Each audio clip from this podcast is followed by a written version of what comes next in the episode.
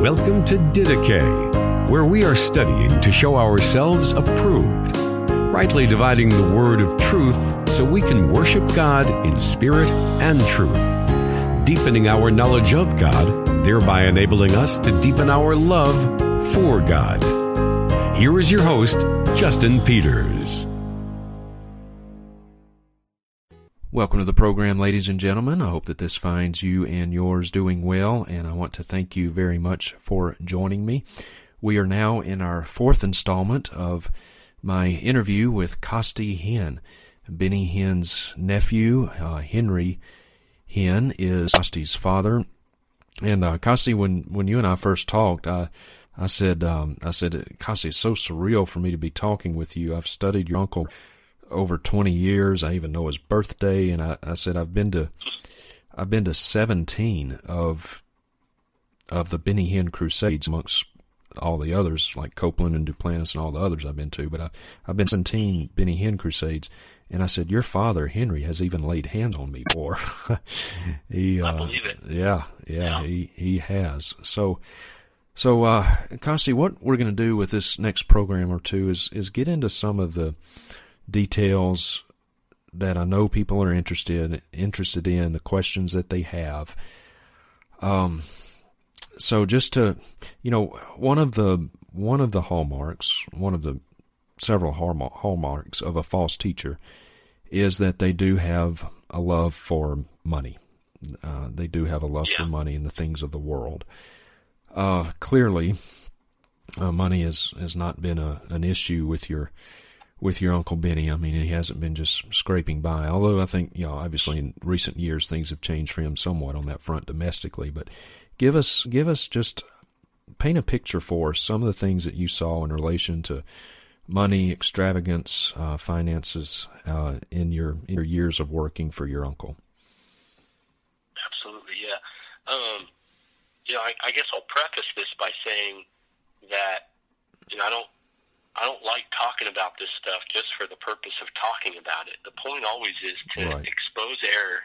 That's the job of a preacher, right? We need to preach truth and refute error. If you boiled it, up, boiled it all down to kind of just a, a basic description, and and so yeah, I, I, I want to share all this with you for the purpose of helping people understand that it's not uh, irrefutable. It's not refutable. You can't argue with what is out there. Um, this idea that our pastors should be high rollers and blessed because they're men of God is just a cover for mass amounts of wealth.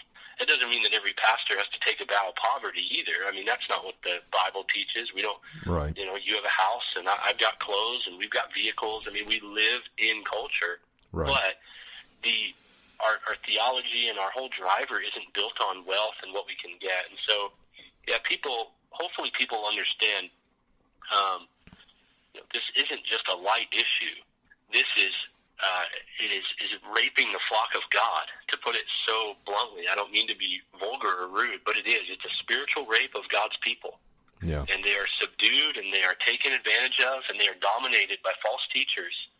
And the Bible's clear about it. They're wolves they're false prophets, and they're doing this for their own gain.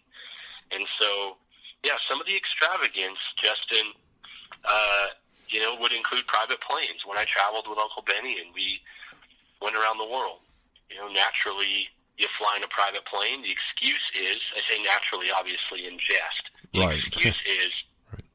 that it's natural to do this because we can't be stuck in lines. We have a world to save. Uh, yeah. We can't be worried about getting our passports stamped or whether we can get into a country or flight delays or uncomfortable seating because we have to minister for hours on end. Um, granted, would be a lot easier if we didn't have to have five hour services in order to manipulate the crowd. we just got in there for 90 minutes and preached the truth. Yeah. But um, no wonder it's exhausting because there's there's all these uh, these things to go through during that five hours. So yeah, it is exhausting. And I, you know, I, I'll be honest with you. When I traveled, I enjoyed it. Anybody would. You're never in customs lines. You're always getting fed really good. You stay in the best hotels. I, I remember one. Uh, we stayed in the Burj Al Arab there in Dubai, uh, the Royal Suite. You know, 25k a night, drop of a hat. Twenty. we'd fly into London. Twenty-five thousand dollars a night. Yeah, I'm, Wow. that's not an exaggeration. I, I didn't Yeah. mistake that. That was that was the checkout Yeah. amount per night. Yeah.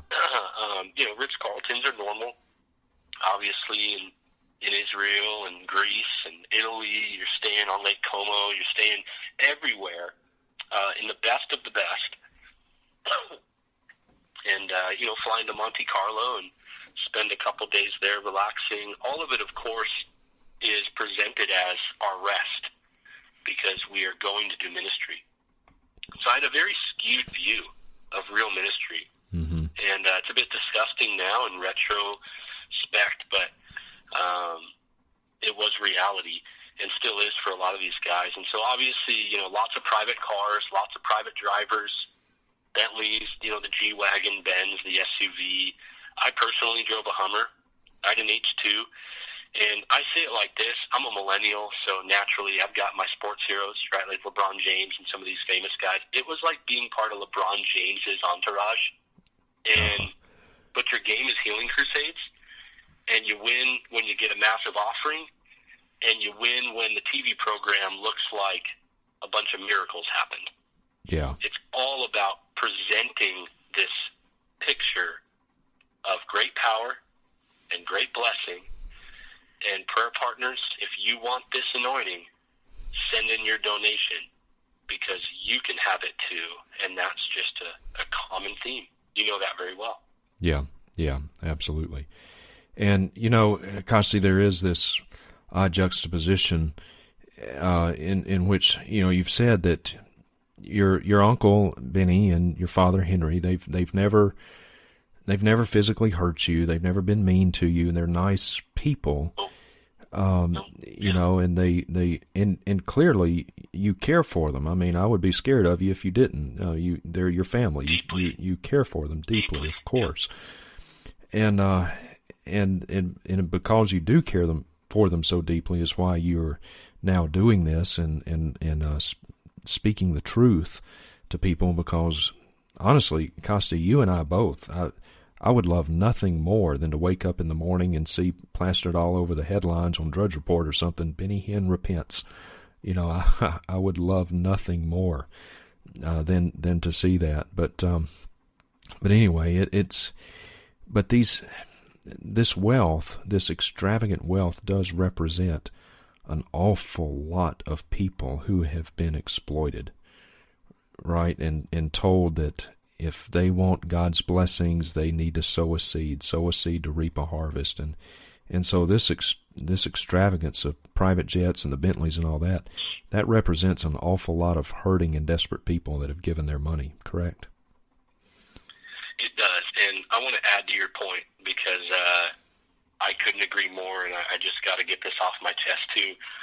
We have talked, you and I, a lot as our friendship has developed. We don't want this job. In fact, it's it's more your job because you do this all the time. Uh, as far as an actual career, I'm an adult ministry pastor, which means I'd rather be right now um, training our our small group leaders. Right now, I'd rather be evangelizing our neighbors. I'd Yeah. rather be counseling a couple. I'd rather be prepping for a sermon. There's truth to preach, and you and I often talk about this. Jude wanted to do the same thing. He wanted to write to his audience about their common faith, but what does he say? You've quoted it to me multiple times. He has to write appealing that they earnestly contend for the faith which was once for all delivered. Why? Because people have crept in unnoticed and they are uh, turning the grace of God into licentiousness, these, these lustful pleasures. Right. And so, honestly, I, I couldn't agree more. And I wanted to say that. I, there are a million other things that pastors want to do, but Yeah. not when wolves are plucking innocent sheep from the flock of God. Yeah, yeah, yeah. That's right.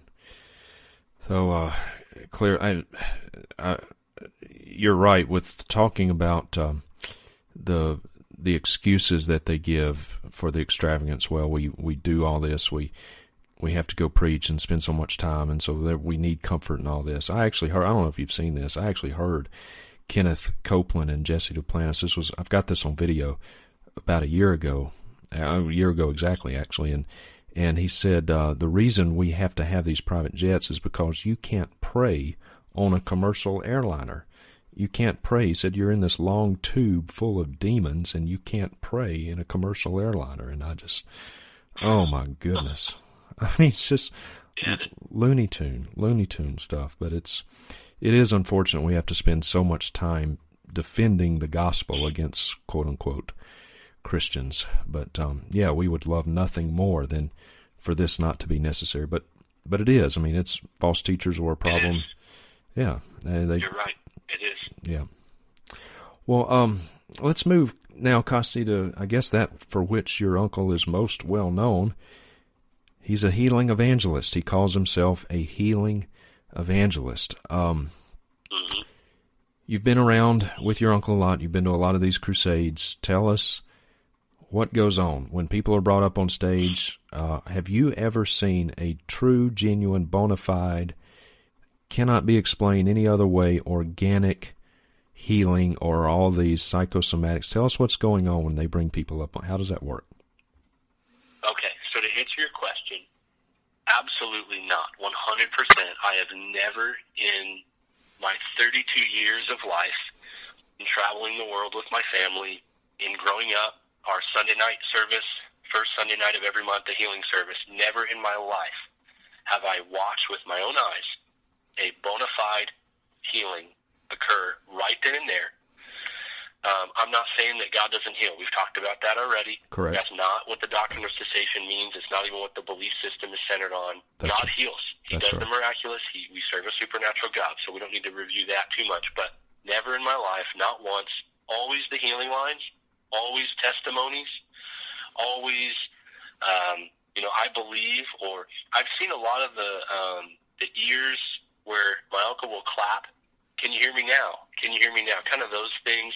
Right. Um, also, though, this is not com- this is un- this is common knowledge now. YouTube magicians have put out a lot of this stuff um, where they've revealed that you know it's really easy with lip reading or even just the obvious crowd that a deaf person is aware of as they stand on stage and the obvious pressure to make the healer look good and all these things. That's why people fall. That's why people come up there. That's why people cry. There is an immense pressure when you're on that platform. Absolutely. I've been on it hundreds of times in my life.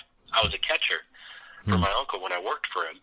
And uh, unfortunately, I'm on YouTube a little bit as a catcher, but um, I'm not a false teacher. I preach the gospel now. But, uh, you know, I I was a catcher, and you just sit there shaking, scared because in any moment he might yell at you, "Don't move! Don't grieve the Holy Spirit!" Just yes. like Kathryn Kuhlman used to yell. Yes. Nobody yes. moving, just a whisper. Sing it choir. You you know I could imitate it and make everyone really uncomfortable, but just listening you to you do that is like flashbacks for me. But go ahead, yeah. does it does it make you nervous? You start going, "Uh oh, I can I know, man. a little too good." I know. I'm having uh, shell shock here, but yeah, go ahead. but that's the game.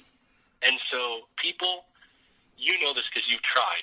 You're not getting on that platform unless you have either uh, you can pretend you're healed, you look like you're healed, or this is a lot of the, the, the healings that we see or supposed ones we see. People that are in wheelchairs that they can actually walk, they can move around, but they're not very mobile or they have a difficult or they have pain in their knees. That's totally okay. People get in wheelchairs and they get wheeled around so it's quicker. A lot of people have them that aren't necessarily a full a crippled person who can't move at all. Right. So these people get in line, they stand there and they're a perfect candidate or they're sitting in the wheelchair and one of the healing line specialists goes and finds them and then they slowly gingerly move their way down and a lot of the excuses you heard them are you know, they haven't moved their legs or they've been in a wheelchair for 18 years, so they're a little stiff. All right, let's just go Bible on this. Really simple. John 5, my favorite passage on healing. There was no slow, stiff limping. Right. It was get your pallet and go walk. Jesus healed instantly. So that's a, another big ploy. And but you know, that's a long answer. I wanted to give you though, so you can get a picture of it, and the listeners can. Yeah. I have never once seen that, and you know, that's going to upset some of the people that you know preach in this camp. It's going to bother a lot of people that believe in this because maybe they think they have seen a healing, or maybe God has healed somebody in His in His mercy and sovereignty who happened to go to one of these crusades uh, because they're one of His, and He saved them out of the movement, and there's an example of healing. Great. That does not at all negate that my uncle has taught falsely and then paired it with these false signs and wonders. That's the evidence of false teaching. Remember Matthew 7. Jesus will say one day, uh, Depart from me. I never knew you, you who practice lawlessness. And who was he saying that to? Right. All of these people that did all these things. I casted out devils. I, I did great signs. Lord, Lord. That's the point. Is it doesn't matter what signs and wonders you think you can do or you present really creatively. Right. Your teaching is what will weigh you, and James three one says that. Yes. So, yes. anyway, Let not many of you desire to be teachers, my brethren, knowing that we will that's incur a stricter, stricter judgment. judgment. That's right. And uh, Costi, I, I'm so glad that you, you brought up Matthew seven because when I read Matthew seven, I tell you, I, you know, it's it's hard for me, especially given how much study I've done in this, and I'm sure you too. But if Jesus is not talking about people like these faith healers and prosperity preachers, if he's who is he talking about? You know, I, I mean, it, it who who in the world would he be talking about? These uh, these are people who cast out demons, perform signs and wonders, many miracles, and he'll say to them, I never knew you. Depart from me, you workers of iniquity. So, and, um, you know, hearing, Well, he I'm sorry, go ahead. uh, you know, this might be pontificating, but uh, he may also, you know, we don't know. I'm just putting this out there, but he may. We might find out he's also talking to all these students that are going to these signs and wonders school of ministry and claiming to do the same thing. Yeah. Our generation, our this generation now is filled not just with the Benny Hinns and the Bill Johnsons and all these guys that are kind of coming up in the ranks.